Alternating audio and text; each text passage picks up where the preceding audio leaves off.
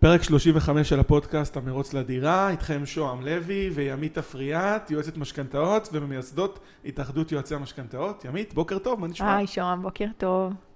בוקר מצוין, אז יש לנו היום אורחת מאוד מאוד מעניינת, אה, עורכת דין, גילי קרנות עזריה, מומחית בצוואות וייפוי כוח מתמשך. מה הקשר לפודקאסט שלנו, למרוץ לדירה? מה הבאנו עורכת דין עם צוואות? אני רוצה לחיות, לא רוצה צבא.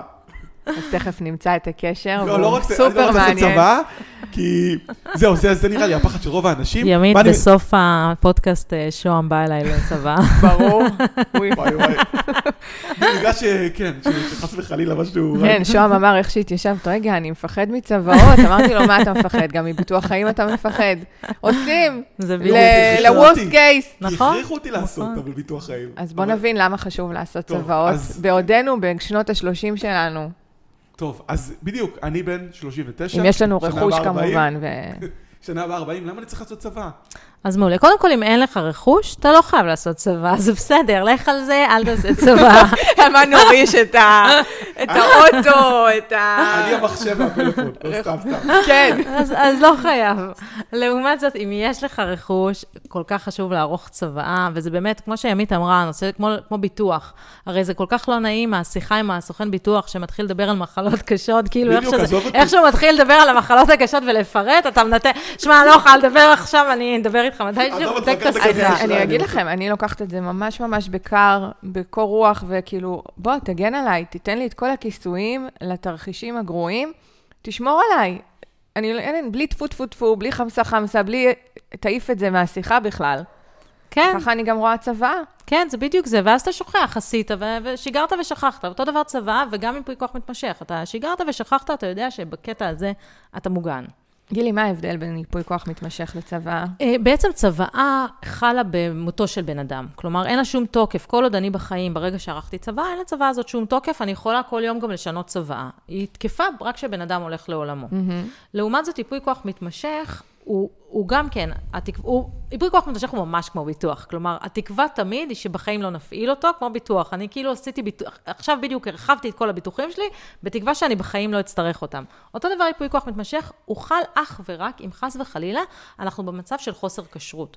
כלומר, אם בן אדם נכנס לאלצהיימר, לדימנציה, מצב רפואי, דברים כאלה, במצב, במצבים האלה בעצם הייפוי כוח מתמשך נכנס ומונע מאיתנו את הצורך במינוי אפוטרופוס, דיווחים לאפוטרופוס.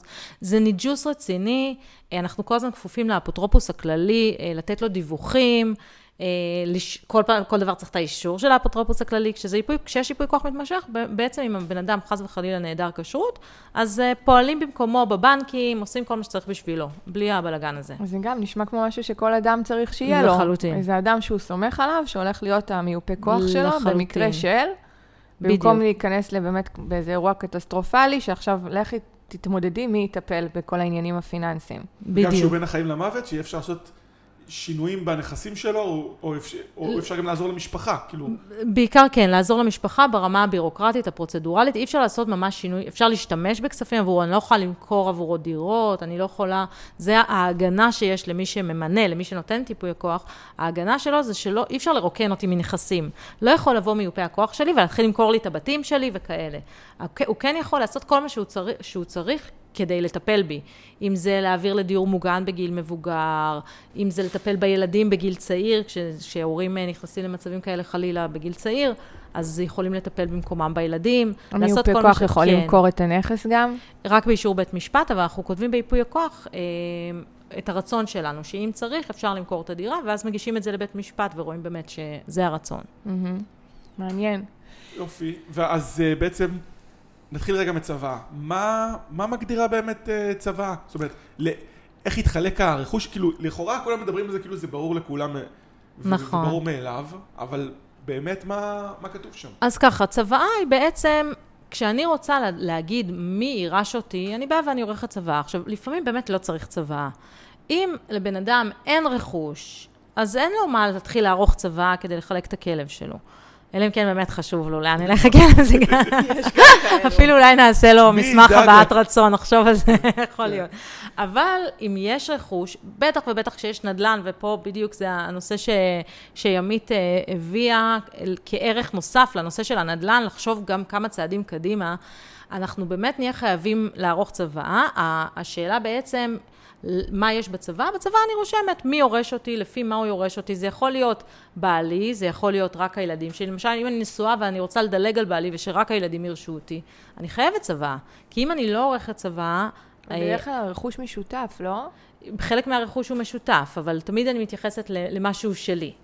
זאת אומרת, אם אנחנו חצי-חצי בדירה, אז אני תמיד אתייחס באמת לח- לחצי שלי. אז אני יכולה להגיד בצבא שהחצי שלי יועבר לילדים ביום מותי במקום לבעל. בדיוק. אוקיי. כי אם אני לא עורכת צוואה, החוק בעצם קובע שחצי יהיה לבעל או לבן הזוג, זה לא חייב להיות בעל, זה יכול להיות בן זוג כן. שאני איתו גם ארבע שנים לפעמים, וחצי לילדים שלי. אה, אה, ועוד ועוד סוגיה. וואלה. אם אני לא נשואה, או לא נשוי לבת הזוג, לא במקרה שלי, אז אה, לא, אני רק מדגיש, אז אה, אז כבר ידועים בציבור ומחלקים חצי חצי?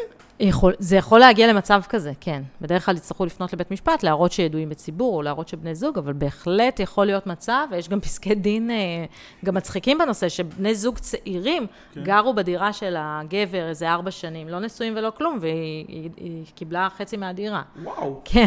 רגע, וגילי, באמת בסיטואציה שזוג נשוי, והאישה מחליטה שהיא רוצה להוריש את החצי שלה לילדים, הבן זוג צריך לדעת מזה? לא. שהיא עשתה את זה? שאלה מעולה, שאלה מעולה. אנחנו לא חייבים לשתף את בן הזוג שלנו בצוואה שלנו. אני יכולה לערוך עם עצמי צוואה, לבד אגב אני יכולה לעשות את זה, באמצעות עורכי דין אני יכולה לעשות את זה, אה, ולקבוע מה שאני רוצה. אה, לצורך העניין, אני יכולה לקבוע שאת כל הרכוש שאני נותנת למאהב שלי, הבעל שלי לא צריך אה, לדעת. אבל... אה, אבל... טרגי קצת, כן. לכלב, לכלב. תחליט, כן. אה, כן, אבל אה, אם רוצים לעשות, יש לעומת זאת, יש צוואה הדדית שאני אישית מאוד מאוד אוהבת. צוואה הדדית באה ואומרת, אני ואתה כבני זוג ביחד, אם זה בעל או אם זה בני זוג, אנחנו עושים ביחד צוואה. הצוואה הזאת בהסתמכות. אני נותנת לך את כל הרכוש שלי, אתה נותן לי את כל הרכוש שלך, אחר כך אנחנו נותנים הכל לילדים. אבל אני לא רוצה שאם אני מתה וירשת את כל מה שאני עבדתי בשבילו כל החיים, תכיר מישהי בת אה, 30 ו- ותערוך צוואה חדשה ותיתן לה את כל הרכוש שאני אוקיי. עבדתי בשביל הילדים אז שלי. איך מונים. את זה? אז בצוואה הדדית, הצוואה היא בעצם, היא חוזה. להבדיל מצוואה רגילה, שכמו שאמרת, אם הבן הזוג חייב לדעת לא, הוא לא, בצוואה הדדית, אם אני רוצה לשנות את הצוואה, אני חייבת להודיע לבן זוג שלי, למי שערכתי איתו את הצוואה. כי בעצם אני באה ואומרת לו, שומע, אני אמנם אמרתי לך שאתה נתת לי את הכל, בהסתמך על זה שאני נותנת לך את הכל, אבל אני החלטתי שאני לא נותנת לך את הכל, אז צריך להודיע. עכשיו, אם כבר בן אדם הלך לעולמו, אם הוא רוצה לשנות את הצוואה, כי אוקיי, יכול להיות מצב חיים שבו עשיתי צוואה הדדית עם בעלי, אה, בינתיים אה, כבר אני חיה עוד 20 שנה, כבר הכרתי מישהו, כן. אנחנו חיים עוד 10 שנים, אני כן רוצה לשנות את. מבטיחה שזה לא צריך משתנה? להחזיר את כל מה שקיבלתי מהעיזבון חזרה. וואו, שזה כמעט בלתי מסובך. אפשרי רגע, לביצוע. רגע, אני רוצה שנייה כן, להבין. כן, עשינו כן. צוואה הדדית, כן, חס ושלום, נפטר אחד הצדדים, כן. הוא מחויב על פי חוזה שלא להוריש למישהי חדשה את נכון. הנכסים שלו, ובמידה והוא כן רוצה לעשות את השינוי הזה, את כל מה שהוא קיבל מ- בדיוק. מהמנוחה, הוא צריך... בול. וואו, בול. זה מטורף. זה כמעט בלתי אפשרי לביצוע, כי אם אני גרה בדירה, מה אני אעשה? אבל מה מגן? איפה, מה, יערות אזהרה? לא, אי אפשר, לה... אם, גם אם אני אערוך מחר צוואה חדשה, רשם הירושה לא יקבל אותה. כי תופקד אצלו כבר הצוואה ההדדית. הוא לא יקבל. נגיד הוא אבל... ירש נכס. כן. מה מונע בעדו להעביר אותו או, הלאה? או, בדיוק. זה, נגעת בדיוק בנקודה. הפלוס והמינוס שבצוואה ההדדית, זה שאומנם אני לא יכולה לערוך צוואה חדשה, אבל אני יכולה למכור את כל מה שיש לי ולנסוע להונלולו ולפרק על, ה, על אוקיי. ה... זה. אז הפלוס בזה, שזאת המטרה ברוב המקרים בצוואה הדדית. בצוואה הדדית, בדרך כלל אנחנו סומכים על בן הזוג, שידאג לילדים שלנו בסוף היום. ו- ובצד השני גם אנחנו רוצים לאפשר לו לחיות, אנחנו לא רוצים שהוא ימות. זאת אומרת, הרבה פעמים אנשים אומרים, אני לא רוצה להוריש בכלל לבעל, אני רוצה להוריש לילדים, וזה הכי בסדר בעולם. במקרים שאנחנו עושים צוואה הדדית, בדרך כלל אנחנו אומרים, אני רוצה שהבעל שלי יוכל לחיות חיים מלאים, שהוא לא יהיה תלוי בילדים, שהוא, שהוא יוכל לעשות מה שהוא רוצה. ואני סומכת עליו גם שבסוף זה הילדים שלו, הוא ידאג להם. אז, אז זה בדיוק זה, כלומר, אה, הוא יכול לעשות כל מה שהוא רוצה, לטוב ולרע.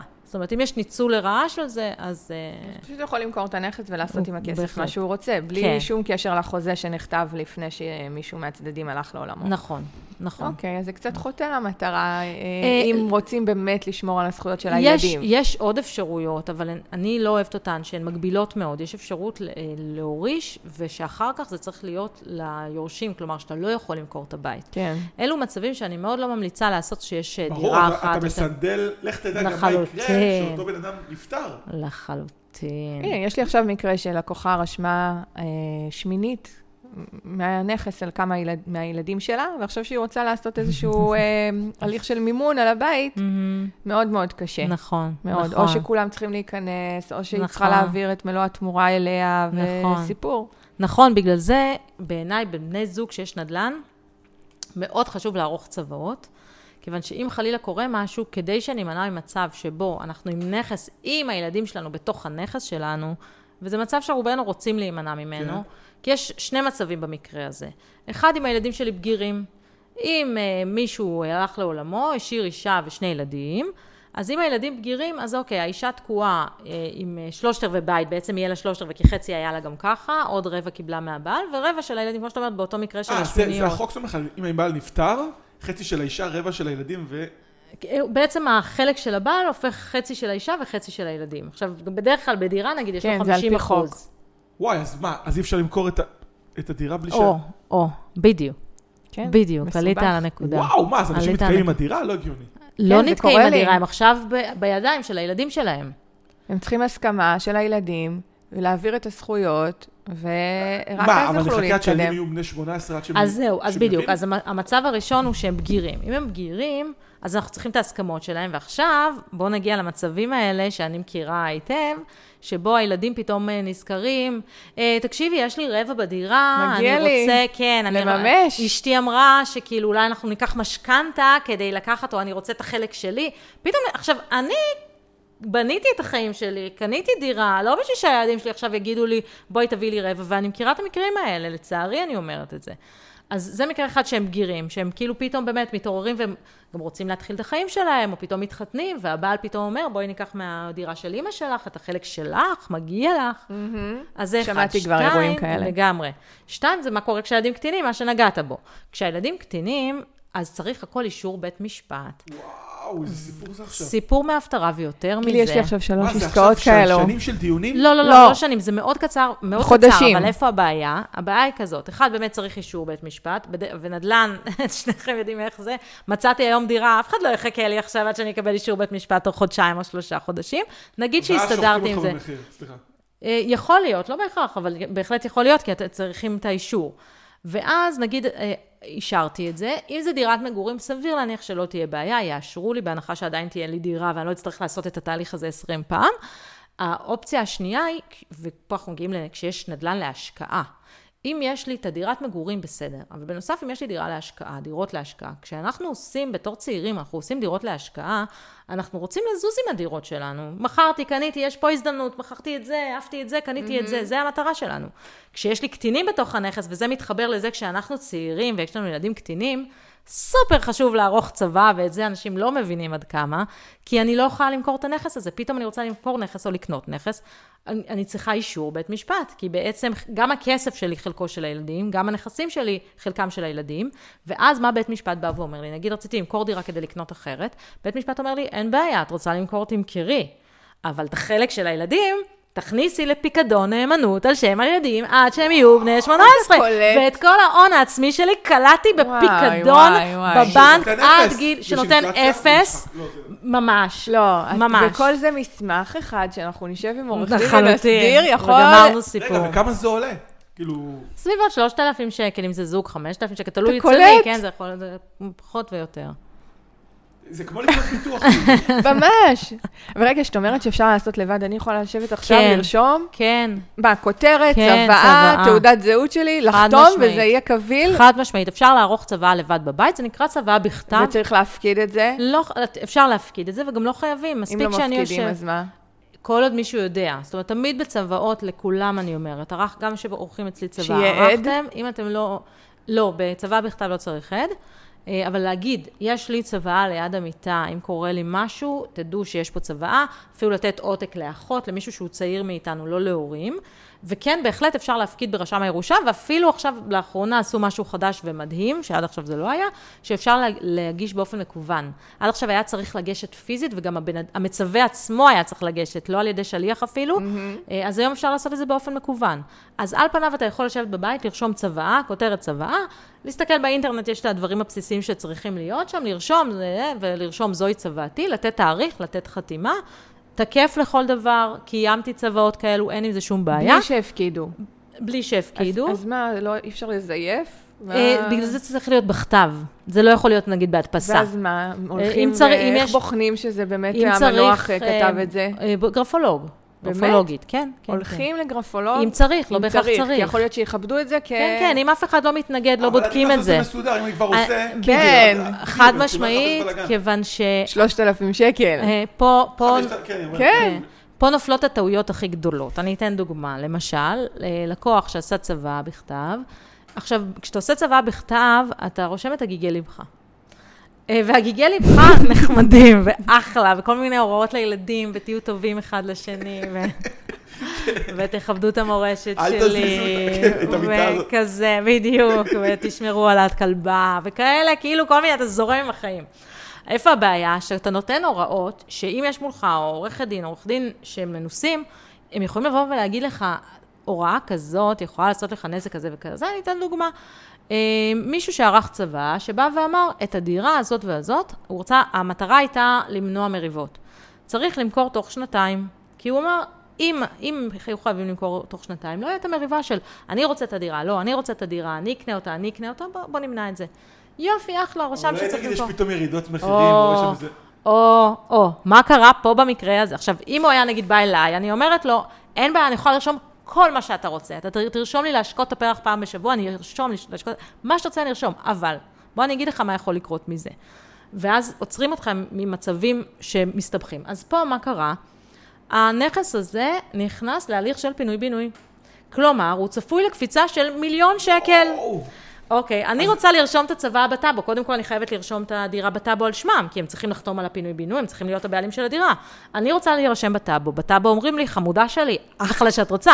אני לא יכול לרשום אותך בטאבו, כי היית צריכה למכור את הדירה תוך שנתיים. עברו שנתיים, את לא, את לא יכולה להירשם בטאבו. איך הטאבו יודע את זה? כי הם הגישו את הצוואה לקיום מאוחר מדי. אוקיי. וגם אם זה לא היה, היה צריך להיות הוראה, הערה בטאבו שצריך להימכר תוך שנתיים. אז הטאבו לא מסכים לרשום את הדירה על שם היורשים, הדירה לא רשומה על שם היורשים, והם חייבים למכור את הדירה. מצד אחד, הם גם לא יכולים לחתום על המסמכי פינוי-בינוי, כי הם לא יורשים והם לא רשומים, והם יכולים לחתום, אבל הם צריכים להסדיר את הנושא הרשומי. הם בהפרה של החוזה אה, פינוי-בינוי, כי בחוזה פינוי-בינוי רשום שם מפורשות שהם מתחייבים להסדיר את זכויותיהם ולהירשם על שמם. ו... אה, בפינוי-בינוי הם לא יכולים להמשיך תהליכים, כי צריך להסביר. ולא מספיק שגם הבן אדם נפטר, בואו גם נזכור את זה. כן, בדיוק, שהם לא ברקע בדיוק. וכל הצער וכל ה... ומצד שני, הם מוכרים את הדירה, הם מפסידים מיליון שקל. הנה מצב שבו סינדלת את הבן אדם. או מצב שבו אתה אומר, אני נותן לבעלי, אני נותנת לבעלי את הדירה שעל שמנו, אה, אבל אחר כך הוא חייב להעביר לילדים ואסור לו למכור או לעשות משהו, שזה בסדר. אבל יכול להיות שאם הייתי מולה והייתי אומרת לה, אין בעיה לרשום את זה, אבל תביני שאם הוא צריך לעבור לדיור מוגן, וזה מקרה שקרה לי, mm-hmm. אם הוא צריך לעבור לדיור מוגן, אין לו כסף לפיקדון. כאילו, יש, יש מצבי חיים שבו לא תמיד אתה רוצה לגור באותה דירה כל החיים, או פתאום הבית הפרטי הזה, עם החצר של 200 מטר, היא לא רלוונטית לי כשאני בן 80, ואני לא מעוניין בבית הזה, אני רוצה למכור אותו, לקנות דירה שמתאימה לצרכיי. פה בצבא שלך סינדלת אותי, אני לא יכול למכור את הדירה. אז לאותו אדם תגידי שיש משכנתה הפוכה. כן, נכון. למצוא לו פתרון גם לזה, גם לדיור מוגן, גם נכון. לדירה קטנה יותר, ולהמשיך להחזיק בנכס שהילדים ירשו. ומה קורה באמת באירוע שאמרת, אה, אה, המנוח ביקש להעביר את הדירה לילדים, ואחר כך הם רוצים לתת להורה בחזרה? יש אירועי מס סביב הדברים האלה? על העברות, עם תמורה, ללא תמורה?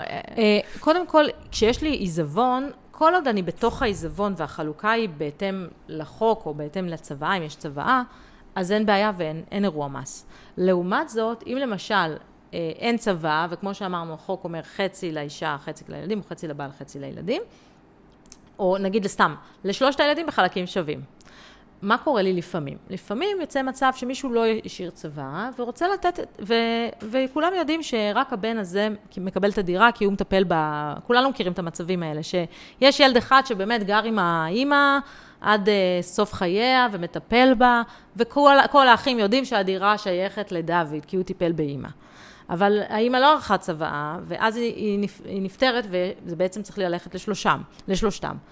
פה יש שתי אפשרויות. אחד, אפשר לעשות הסתלקות מעיזבון, האחים מסתלקים לטובת דוד, ואז אין אירוע מס והכל בסדר. עוד אפשרות זה לעשות הסכם חלוקת עיזבון, שבא ואומר, אם יש עוד נכסים נגיד, אז בא ואומר, הדירה, הנכסים האלה והאלה ככה, אלה והאלה ככה, אבל הדירה הזאת שייכת לדוד.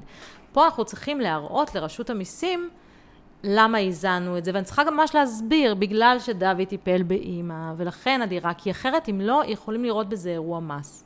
וגם כשאני מוציאה כסף mm, מהכיס, מעניין. למשל, יש לי הסכמי חלוקת עיזבון, שנגיד אה, הסבא וסבתא נתנו לשישה נכדים שלוש דירות. בעצם יש שלוש דירות שמחולקות בין שישה נכדים. למנוע את המצב שבו יש לי שישה נכדים על כל נכס שהם מהורים שונים מן הסתם, מה שעשינו זה הסכם חלוקת עיזבון, ובו קבענו כל זוג אחים, זה בעצם יצא כל זוג אחים, mm-hmm. יש להם דירה אחת, כדי שיהיה להם קל להתנהל אחד עם השני. ברור, כי גם כל האנשים שקונים, הם מנצלים את המצבים האלה. אה, יש פה בלאגן? תקשיבו, נכון. הדירה הזאת 20% פחות, נכון, תראו את זה בלאגן. נכון, נכון, נכון, וגם אם אני כן מתכוונת להחזיק בנכס, לא בא לי להחזיק בנכס עם כל הבני דודים שלי, כאילו, כל דבר, יש לתקן את הדוד. תגיד, צריך, אה, אה, כן, תאשר לי את זה. כן, בדיוק. זה מורכב. לא חברה בעם, בדיוק, עכשיו היא לא רוצה לתקן את הדוד ואני כן רוצה, עכשיו אני רבה עם שישה יורשים. אז עשינו שלכל זוג אה, אחים יש, יש דירה אחת. פה, אבל לא כל הדירות דומות. כלומר, דירה אחת היא שני מיליון שקל, דירה אחת מיליון שקל, דירה אחת מיליון וחצי. פה היה לנו כספים שעברו מחוץ לכספי העיזבון, והיה לי מס. זה אירוע מס. כשמתי, מתי יש לי אירוע מס בירושה? כשאני מוציאה כסף מהכיס. כל זה אני מחלקת בתוך העיזבון, זה בסדר? אם אני מוציאה כסף מהכיס, יהיה אירוע מס. ועוד מקרה שהוא, שהוא קריטי, שאנחנו לא חושבים עליו, ורובנו מכירים את זה, אם זה מלקוחות שלנו ואם זה מהמשפחה שלנו, מצב שבו הורה רושם דירה על שם ילד, בואו נודה על האמת, כדי להתחמק ממס. הגיע לגיל 18, כן. יש לו דירה בבעלות, לא רוצה לשלם 8% מס, אוקיי. בדיוק, ואז רשמתי על שם הבן שלי. אה, או מצב, אותו מצב, כאילו, אותו מצב רישומי, אבל קצת שונה, נתתי לבן אחד התחתן, שאר שני הבנים הנוספים שלי לא התחתנו, אז לבן הזה נתתי כסף לדירה, או קניתי דירה. Mm-hmm. ואז בינתיים, שני אלה שלא התחתנו, אין להם עדיין דירה, או אם קניתי להתחמק ממס, קניתי על שם ילד אחד דירה. עכשיו, מה קורה אם לא ערכתי צוואה? מה שקורה לי במצב הזה... מלחמת אחים. בדיוק. בדיוק. מה שקורה לי במצב הזה, שבעצם הדירה שרשומה על שם אחד הילדים, ואנשים לא מצליחים להבין את זה, היא לא שלי יותר. כאילו, הדרך הכי טובה להסביר את זה, זאת לא דירה שלך. רגע, אבל, אבל למה קשה להבין את זה? כי רשמתי את זה על השם שלו. נורא קשה להבין את זה. אני כל הזמן צריכה להזכיר להם בעריכת הצבא, הדירה לא שלך. כי הם אומרים לי, את הדירה הזאת, אני... הם אומרים, כאילו, רשמתי על הילד, אבל כן. אני מנהל את זה. אבל זה שאתה מנהל את זה, זה לא אומר שאתה הבעלים. נכון, בדיוק. בדיוק, הדירה הזאת היא לא חלק מהעיזבון, היא לא שייכת לך, זה בדיוק כמו שאני אוריש את מגדלי עזריאלי, זה אותו דבר, הדירה הזאת לא שייכת לך. רגע, רגע, רגע, רגע, גילי, גילי, זה נורא נורא חשוב מה שאת אומרת פה. זוג הורים שרשמו דירה על אחד הילדים, זה לא יכול להירשם בעיזבון שלהם, כי היא בעצם לא רשומה על שמם. בדיוק. אז איך הם מעגנים אה, את הזכויות של האחים אחרי שהם בדיוק. עשו מהלך כזה? אז במצבים כאלה חייבים לערוך צבא. כי אז אנחנו צריכים לראות איך 아, אנחנו מאזנים. אה, אין עיזבון, יש צוואה. לא, הצוואה חלה על כל העיזבון, על כל שאר הרכוש שלי. כאילו, שאר הרכוש שלי לא כולל את הדירה, אבל הוא, הוא כולל, יש להם דירה מגורים אחרת, אחרת הם לא היו רושמים את הדירה על שם הבן. אז הם בעצם יפחיתו את ה... בדיוק. וואי, זה אז מורכב. אנחנו, זה, זה מאוד מורכב, ואנחנו נותנים הוראות כן מורכבות, זאת אומרת, מינוי אקטואר או שמאי, שקובע כמה שווה הדירה ביום הפטירה, כי בעצם זה לא משנה בכמה קניתי, יכול להיות שקניתי ב-200 אלף דולר, אבל היום היא שווה 3 מיליון שקל, איפה שני הילדים האחרים? אז, אז אנחנו ממש קובעים צו, אה, הוראות, שלמשל, יבוא שמאי וישום את הנכס ביום פטירתי, ומהעיזבון שלי, כלומר, מהכספים שיש לי בבנק, מהדירות שלי, קודם כל את אותו סכום אני נותנת לשני הילדים הנוספים, ורק אז מה שיישאר יחולק בין שלושת הילדים. גילי, בעצם מה שאת אומרת פה, אירוע, ויש לי מלא לקוחות שעושים את זה. ברור. ואני לא בטוחה שאני אני, אני לפעמים זורקת להם את העניין של צבא, אבל זה לא, אני, אני אתחיל בכל שיחת ייעוץ להגדיר את זה, להגיד את זה, אבל עוד פעם אני... הורה קנה על שם ילד בגיל 18. לא הייתה לו צבא, הוא הלך לעולמו, הילד יכול להיות, לא אגיד את המילה, וזהו. ו- ולשכוח מהאחים שלו. לחלוטין, ואז וואי, מלחמת אתה עולם. לעולמך, לא מספיק עולם עצובים. ממש, מלחמת עולם. מטורף. מלחמת לא, עולם. כאילו, אתה מבין שהדירה הזאת שנרשמה על שם הילד, אין לאחים שום זכות עליה, כלום. הוא יכול להגיד להם, תתפוצצו. ויש כאלה חבר'ה, כאילו, בואו, יש אנשים שכסף מסנוור. אותם. זה מטורף, ו- ועוד יותר מזה, היא אומרת שאין, הדירה הזאת לא, היא לא חלק בכלל בשיח. עכשיו, את הבית, המגורים של ההורים, אותו הם יחלקו בין האחים האחרים. ההיא כבר נרשמה על שם מישהו אחר, זהו, זה כבר לא חלק מהצוואה שלהם אפילו. הם צריכים לחלק את המשאבים ב- בדברים שעל שמם. כן, זה, זה, כן. זה מטורף זה קצת. מטורף. זה מטורף. וגם ומלא נגיד- אנשים עושים את זה. מלא, ולא חושבים מה זה, מה מה זה יעשה? כי שוב פעם, כי לא מפנימים באמת את זה שהדירה לא שלהם. שוב פעם, אני רואה את זה בעריכת הצבאות, אומרים לי. את הדירה בגן יבנה, היא, לא, הדירה בגן היא יבנה לא לא. שייכת לך. וואי, זה- כן, זה יכול להיות טרגי. ומה- ומה למשל, אוקיי, דיברת על נכסים. מה עם אה, אה, כל מיני נכסים שיש בשוק ההון, אה, קופות גמל, פוליסות חיסכון? זאת אומרת, אה, גם מה גובר על מה? האם או. שמיניתי שם מוטבים או לא כתבתי כלום? שאלה טובה. זה דין ממש. אחד ודין שני, בדיוק. זה- זאת אומרת, ממש. דירה זה לא רק הנכס היחיד של נכון, נכון. שאלה מעולה. בעריכת צוואה גם כן, עוד סיבה לא לערוך לבד, כי אין מי שיגיד לך את זה, אלא אם כן אתם שומעים את הפודקאסט של ימית, אבל uh, בעריכת צוואה מאוד, אני תמיד אומרת, לבדוק מי המוטבים בפוליסות, כי בעצם המוטבים בפוליסות גוברים. בסדר? גוברים כלומר, על צוואה. גוברים על צוואה. יחד עם זאת, אם יש לי הוראות שונות בפוליסה ובצוואה, זה בהחלט יכול להוביל לתביעות או, או אה, מלחמות, ולכן מאוד, כי, כי מה שקורה לפעמים, נגיד, בפוליסה רשמתי את שלושת הילדים שלי. אבל ילד אחד אה, עבר לחו"ל, לא שומעת ממנו, לא רואה אותו, כאילו... ואז אני עורכת צוואה, בצוואה אני מנשלת את הילד מה, מהדירה שלי, וגם מהפוליסות שלי, ש, וגם מהמניות שלי, וגם מהזה שלי, מכל הקרנות שלי, נשלתי את הילד הזה. אבל לא עשיתי את השינוי בפוליסה. יבוא הילד, וסביר להניח שהוא יקבל את הכסף הזה, כי הוא המוטב בפוליסות. אז לכן, גם כשעורכים צוואה, מאוד מאוד מאוד חשוב, קודם כל, לבדוק מה רשום בפוליסות. אם זה לא זהה לצוואה, אז לשנות לפי הרצון שלכם. אז כי אה, זה בעיקרון זה גובר, אבל כשיש אה, אה, סתירה, אז יש, יש קיימת בעיה. ועוד שאלה, האם למשל, בדיוק, נגיד יש גם עצמאים שעושים הצהרת הון, האם כשעושים הצהרת הון, כדי לעשות גם אה, צוואה, ואז, זאת אומרת שהעולמות האלה אה, מתחברים, כי אז אה, אתה יודע בדיוק איזה נכסים יש לך, ואתה, ואתה יודע בדיוק איך אתה מחלק אותם ב, ב, בצוואה, או שזה... שאלה מעניינת, לא חשבתי עליה אף פעם. אני אדבר עם הרואה חשבון שלי, שמי כן. שבא לעשות הצהרת הון, יבוא אליי לצבא, לא כן, חשבתי על זה. יש לי, גילי. יש לי איזה זיכרון מקורס דיני חוזים שעשיתי פעם, שמוטב חייב לדעת, צריך לדעת שהוא מוטב בפוליסות, ואם אני משנה, אני צריכה לעדכן על שינוי? יש דבר כזה? לא מוכר לי לא? דבר כזה, לא. אוקיי. כי אנחנו עורכים אה, פוליסות כל הזמן, זאת אומרת, אתה עורך פוליסות, אתה משנה את המוטבים שלך. ולא צריך גם לעדכן? קטינים, הרי אם לרוב זה עכשיו קטינים. אה, אני נשואה והבן זוג שלי יודע שהוא המוטב, ואני הולכת ומשנה אה, לאימא שלי, לאחד הילדים, אני לא חייבת לעדכן את לא מוכר המוטב? לי שחייבים לעדכן. הוא לא מסתמך? אין איזו הסתמכות לא על הכספים לי. שצריך לא לדעת? שידוע לי. אוקיי. מה שכן אני יכולה לומר, שבעיקרון, בן הזוג זכאי לחצי מכל מה שיש לי, שזה גם הפוליסות שלי. ולכן, אם הוא יתבע בבית משפט, גם אם רשמתי את אימא שלי, כדי להתחמק כן. מלתת לו כסף, זכותו לתבוע ולקבל חצי בכל מקרה. ואם אה, תהיה צוואה? אה, תלוי, גם כן, אם יש סתירה או לא. כאילו, אם תהיה, אה, אם תהיה אם צבא רשמתי את שזה... אימא שלי כמוטב, כן, לא, ויש אני- צוואה שגם לי מגדירה, לא או. הבן כן, זוג כן. יכול לתבוע ולקבל מחצית מהכספים? ב- כן, כן. אוקיי, מעניין.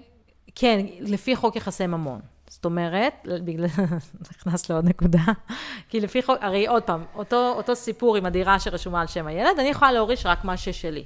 אז אני יכולה לרשום הכל מה שאני רוצה, אה, אבל זה הכל כפוף לזה שזה שייך לי. ופה, אם לפי חוק יחסי ממון לבעלי יש חצי מהרכוש שלי, אז גם אם נתתי לאימא שלי, אין בעיה, אני אתן את החלק שלי. אבל למשל, אם, אם בית משפט יקבע ש-50% מה, מהפנסיה שלי שייכת לבעלי, אז אימא שלי תוכל לרשת רק חצי שרשמתי כאילו לטובתה, כי, כי זה רק על החלק שלי. ופה זה מחבר אותנו לצורך בהסכם ממון. כי, כי בעצם, אם אני עושה בצוואה, אני באה ואומרת, את הדירה רק הילדים שלי ירשו, את הפוליסות שלי רק הילדים שלי ירשו, הכל טוב ויפה במקרה של פטירה. אבל במקרה של פרידה, חס וחלילה, בין בני הזוג, מהמם. זה לא יהיה תקף. שזה בדיוק מוביל אותי לשאלה הבאה. כן. מה קורה שזוג מתגרש ולא מעדכנים את הפוליסות? יש דבר כזה או שזה? מסתנכרן אה, אוטומטית? לא, לפני הצוואות. כן.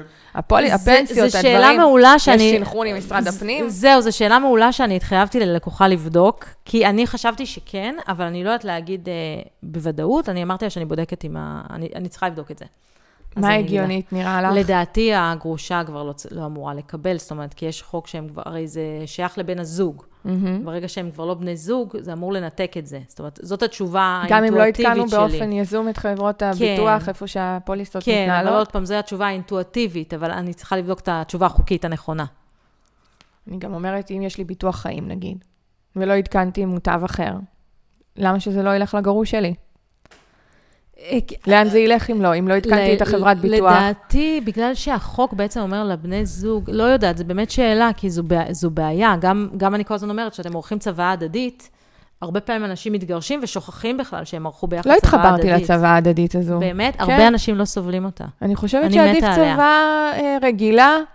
אם אני רוצה להוריש לו, שאני אוריש, ואם לא.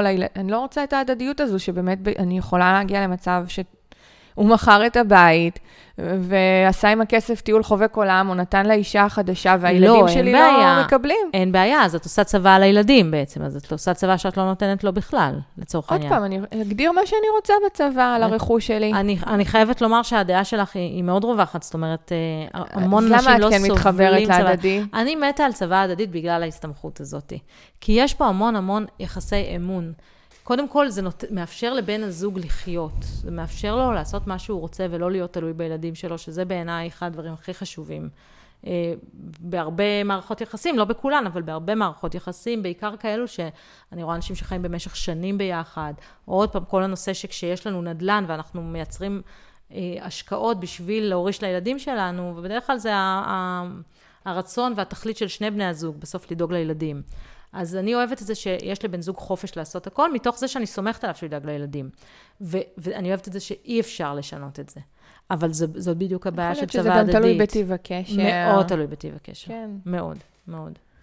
אוקיי, ומה עוד סוגיה? מה לגבי השקעות נדל"ן בחו"ל, או כל מיני אה, מטבעות קריפטוגרפיים, וכל מיני דברים... הנה, למשל גם קריפטו, שזה... המטבעות שלי רשומים באיזה בורסה, המפתחות אצלי, יואו, לא... לאף אחד אין את הקוד. כן, לא, זה- זה בדיסק און קי שרק הבן אדם נפטר יודע. אז, אה, זה- למשל כדאי לרשום איפה זה בצבא. או, כן. או, נקודה סופר חשובה. אחד הדברים שאני מאוד אוהבת בצוואות, ואני אוהבת שכשעורכים אצלי צוואה, זה זה שאני דורשת מהם לרכז לי, לא בניג'וס, כן, בקליל, אבל לרכז לי את הנכסים שלהם. זאת אומרת, אנחנו יושבים ואני אומרת להם, אוקיי, איזה דירות יש לכם, איזה משרדים יש לכם, איזה נכסים יש לכם, איזה חשבונות בנק יש לכם. תיכנסו להר הכסף, וזה אה, טיפ חשוב לכל המאזינים. או, זה חשוב עכשיו מאוד. כן, תיכנסו להר הכסף והר הביטוח, שימו לב שאתם באתר של גוב, כי יש כאלה ש... חשוב. כן, יש מתחזים שגונבים את הפרטים שלכם, ואחרי כן. מציעים לכם כל מיני... ואתה, כן, ואו שהם... אה, גוב. נכנסים במקומך לשם. נכון. נכנסים ולוקחים, גובים לך כסף על גוב זה. גוב ה-L. אפילו נכון. שמוצאים. נסח טאבו, גילי. נכון, נכון. מזעזע, יש לי לקוח, אומר, שילמתי 90 שקלים. נכון. אמרתי לו, איך 90? זה עולה 15. נכון, נכון, נכנס נכון. לאיזה אתר שקר כלשהו. בדיוק, כל דבר שאתם עושים. בנסח טאבו, דוח עיון רשם המשכונות, כל הדברים שהם גוב. ממשלתיים, תוודאו- שאתם בגוב. חשוב. ממש, כי על המערכות האלה, גוב, אנשים לוקחים כסף. התכוונו ל... אה, נו, הש- הש- השורת... אה, כן, כן, כן, דומיין. כן, כן, של כן, כן. בכותרת כזה בדיוק. אוקיי, אז בהר להיכנס הכסף, להר בהר הכסף, הביטוח. להיכנס להר הביטוח, לבדוק מה יש לכם. מלא פעמים חוזרים אליי ואומרים לי, וואלה, גיליתי 50 אלף שקל ששכחתי שקיימים לי, אה, שכחתי שיש לי חשבון בנק מתקופת הצבא. כאילו, כל מיני כאלה דברים, גם צעירים אומרים את זה. הר הכסף אני- מציג את החשבונות בנק גם? כן, כן, אוקיי. כן. והר הביטוח נותן לנו את כל הביטוחים, ש- שדרכו גם אפשר לראות אם יש לנו כפלי ביטוח ודברים כאלה. אז להיכנס ולבדוק. ואז אני מרכזת בצבא את כל הנכסים שיש לי. אבל נגיד למשל אם קניתי- קניתי- קניתי נדל"ן בחו"ל, זה לא יהיה שם. אני ארשום את זה. כן, לא, אני רושם, אז זהו, כן. אז היופי בצוואה, היורשים לא יודעים מה יש לך ואיפה יש לך, ולצערי, מה שעשו לאחרונה, גם סגרו את הר הכסף והר הביטוח לאנשים שנפטרו.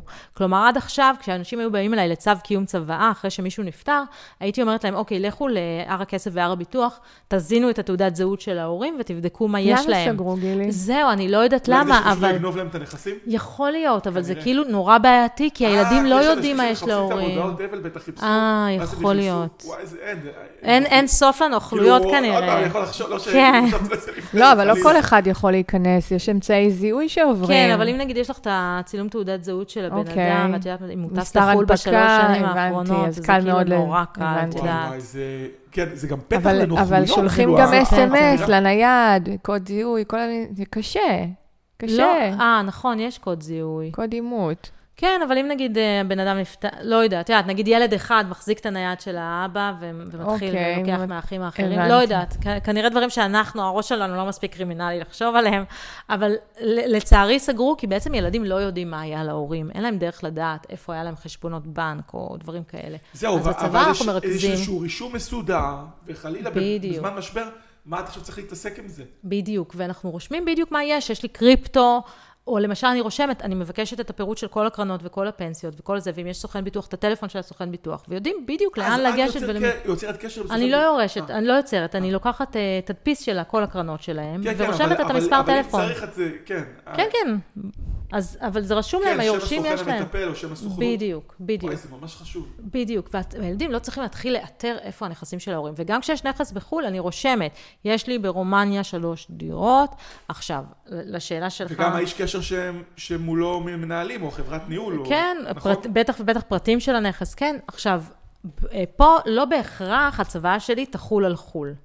כלומר, יש, זה נקרא דין הזר. כאילו, אם, אם יש לי נכסים בארצות הברית, למשל, כן. זה שאני אערוך צוואה לגבי הנכסים בארצות הברית, זה לא בהכרח יתפוס. זה תלוי מה הדין הזר אומר. האם הדין הזר מאפשר שהצוואה שלי תתפוס שם, או לא, ברוב המדינות זה לא. למשל, לונדון, ארצות הברית, כן. אז מה זה אומר? אז צריך כן, לערוך יש- צוואה כן, גם יש שם וגם שיש להם כבר פה. השקעות בחו"ל. יש לי חבר טוב שגר בארצות הברית, יש לו נכסים בארצות הברית, נכסים בארץ, אז, אז שלחתי אותו לעשות צבא בארצות הברית. מה את אומרת? זה מזכיר את צבא. כל רגע, התהליך. רגע, אני לא, רוצה זה- להבין, אם אני. הולכת לעולמי ויש לי נדל"ן בארצות הברית, לא בהכרח שהילדים שלי יוכלו לשים את היד שלהם על ה- על הבית הזה? לא, ישימו את ה... בסוף אה, ברור שישימו את היד על הבית, גם אם אין לך צוואה.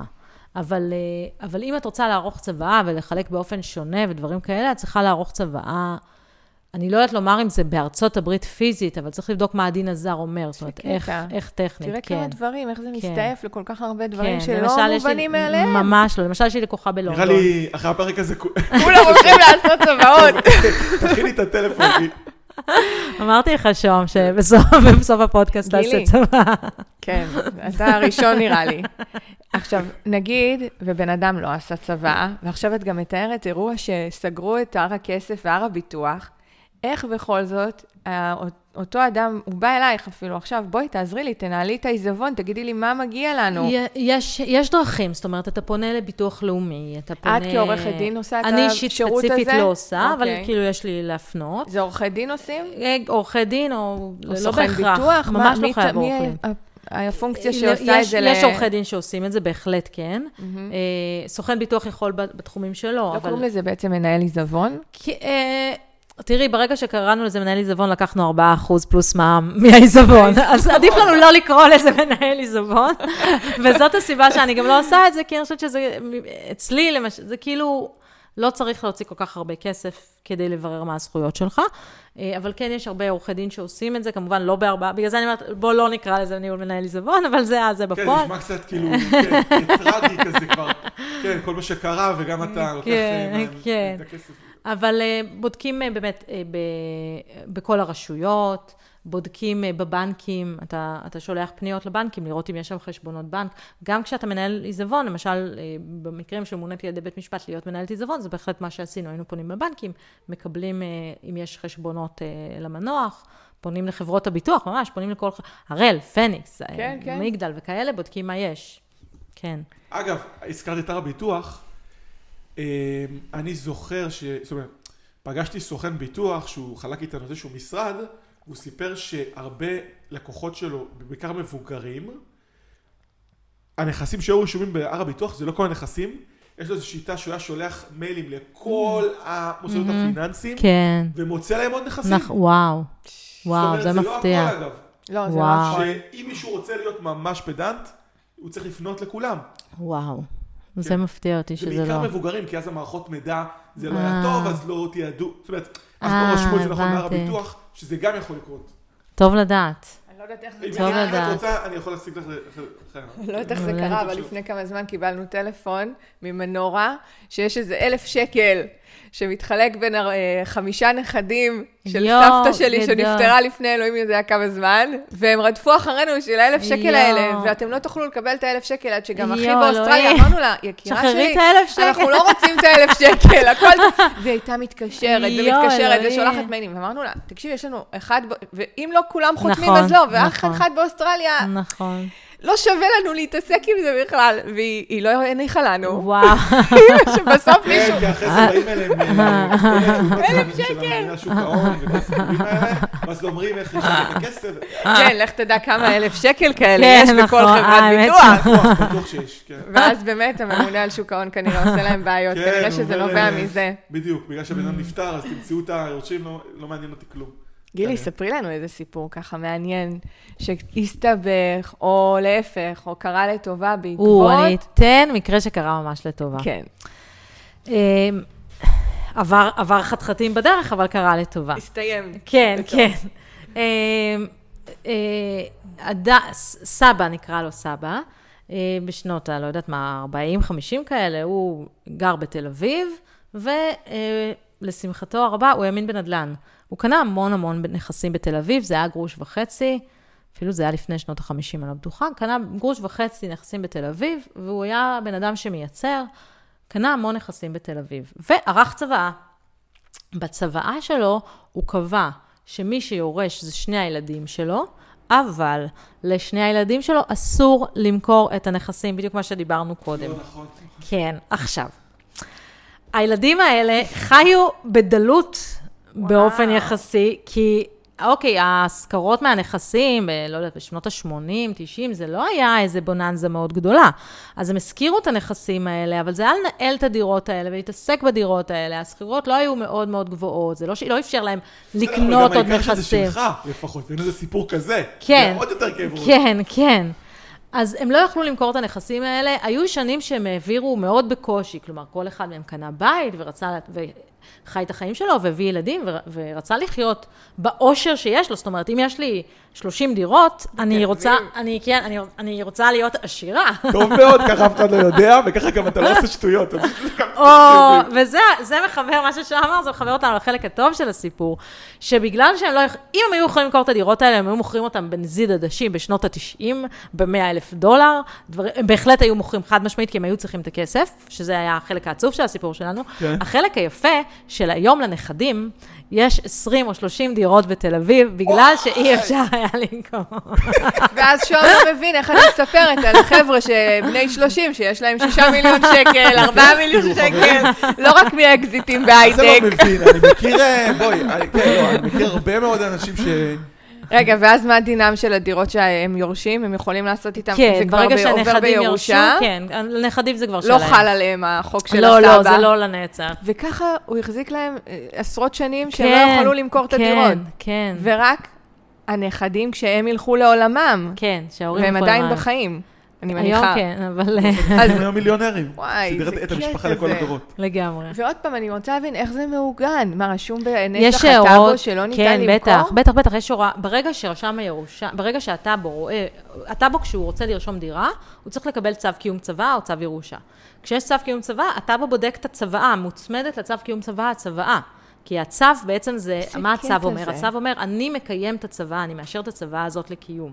ואז הטאבו מסתכל בהוראות. אם הוא רואה הוראות מגבילות, הוא נותן הערה. הוא רושם, כאילו... מה ש- כתוב? יורש אחר יורש. יורש אחר יורש? ככה כן. קוראים לזה? כן. אף פעם לא ראיתי נסח כזה. כן, מעניין. כן. יורש כי אחר יורש, לא אם אני מקבלת נכון. נסח שרשום יורש אחר יורש, אני יודעת שהם לא יכולים לעשות שום נכון, פעולה. נכון, גם, גם את מכירה את זה מתחום ניתן המשכנתאות. למשכן? בדיוק. אה, גם פה יכולה להיות בעיה, אה, לא ניסיתי. איך ובהחלט יכולה אם הוא להיות... מגיע אה, לידי מימוש, הבנק לא יכול, אה, לא, אז למכור. אי אפשר. אז אי אפשר לממש גם, לדע- ל- להערכתי למשכן. לא רואה איך אפשר. וגם משהו שאת בטח מכירה, כשיש, שיש למשל, שנותנים בצוואה, שאני מורישה את הדירה לב- לבת שלי, אבל הבן שלי יכול להתגורר בה כל חייו עד מותו, אז גם כן יש הערה זכות מגורים לדוד, וגם את זה אי אפשר למשכן. וכל זה בצו הירושה, כן, הטאבו כפוף נכון. להנחיות האלו. נכון. מעניין מאוד. שוהם, תקשיבי, זה אחד הפרקים הטובים.